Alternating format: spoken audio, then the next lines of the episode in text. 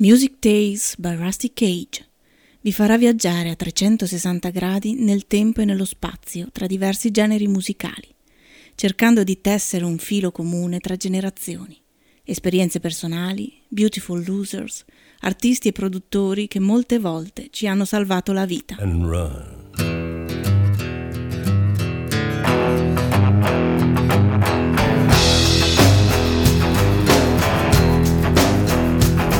When the forest burns along the road like God's eyes in my headlights. When the dogs are looking for their bones and it's raining ice picks on your steel shore. I'm gonna break, I'm gonna break my, I'm gonna break my rusty cage and run. I'm gonna break, I'm gonna break my, gonna break my rusty cage and run. I'm gonna break, I'm gonna break my, gonna break my rusty cage and run. I'm gonna break, I'm gonna break my, gonna break my rusty cage.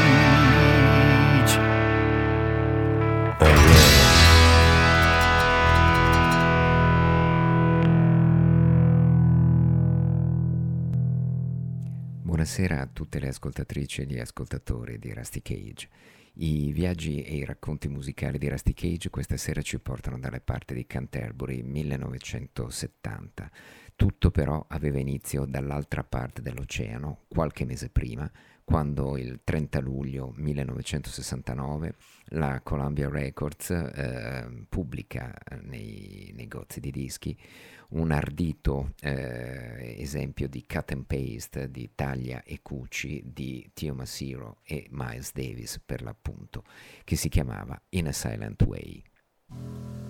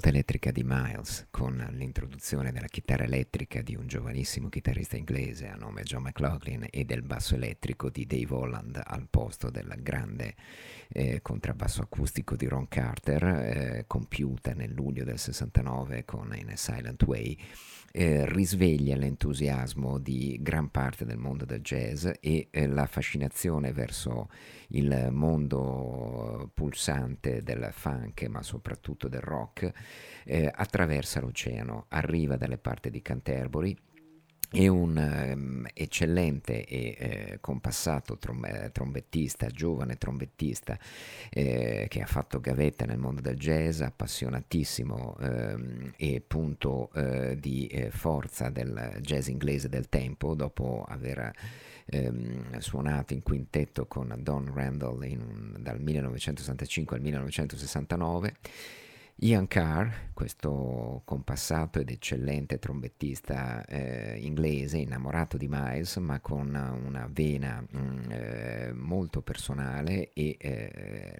l'intuizione di circondarsi di giovani eh, musicisti davvero eccellenti, eh, porta alla formazione dei Nucleus nel 1970.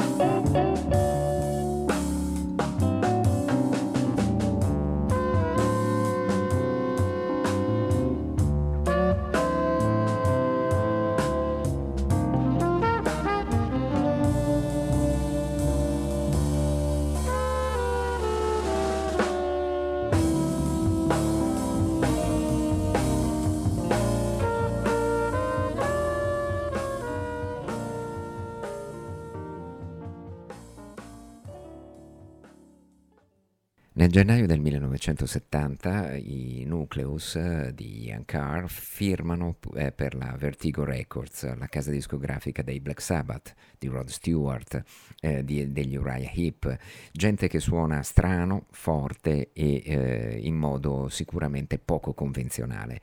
Intorno a sé Ian Carr raduna una banda di musicisti straordinari. Carl Jenkins, tastiere, piano elettrico e soprattutto oboe e clarinetto, Brian Smith mh, mm, al sassofono tenore e soprano. Eh, la sezione ritmica solidissima di Jeff Klein al basso e John Marshall alla batteria, vigoroso, e veloce come Elvin Jones e eh, Tony Williams, i suoi maestri, ma soprattutto alla chitarra elettrica c'è un giovanissimo e talentuoso Chris Spedding, come avete già avuto modo di ascoltare e come andiamo adesso ad ascoltare in un brano caratterizzato dai classici eh, riff ipnotici di Carl Jenkins.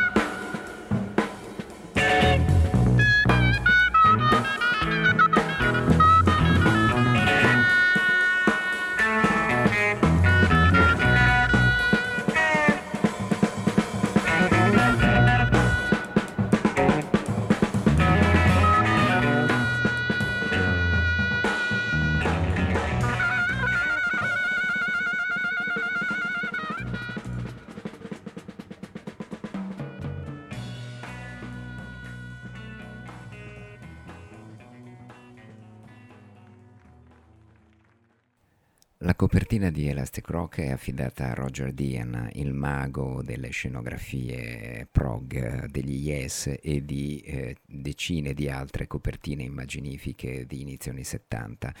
La copertina è essenziale, sfondo nero e una copertina forata che lascia intravedere questa lava incandescente, questo materiale musicale incandescente che sta per sgorgare da un vulcano.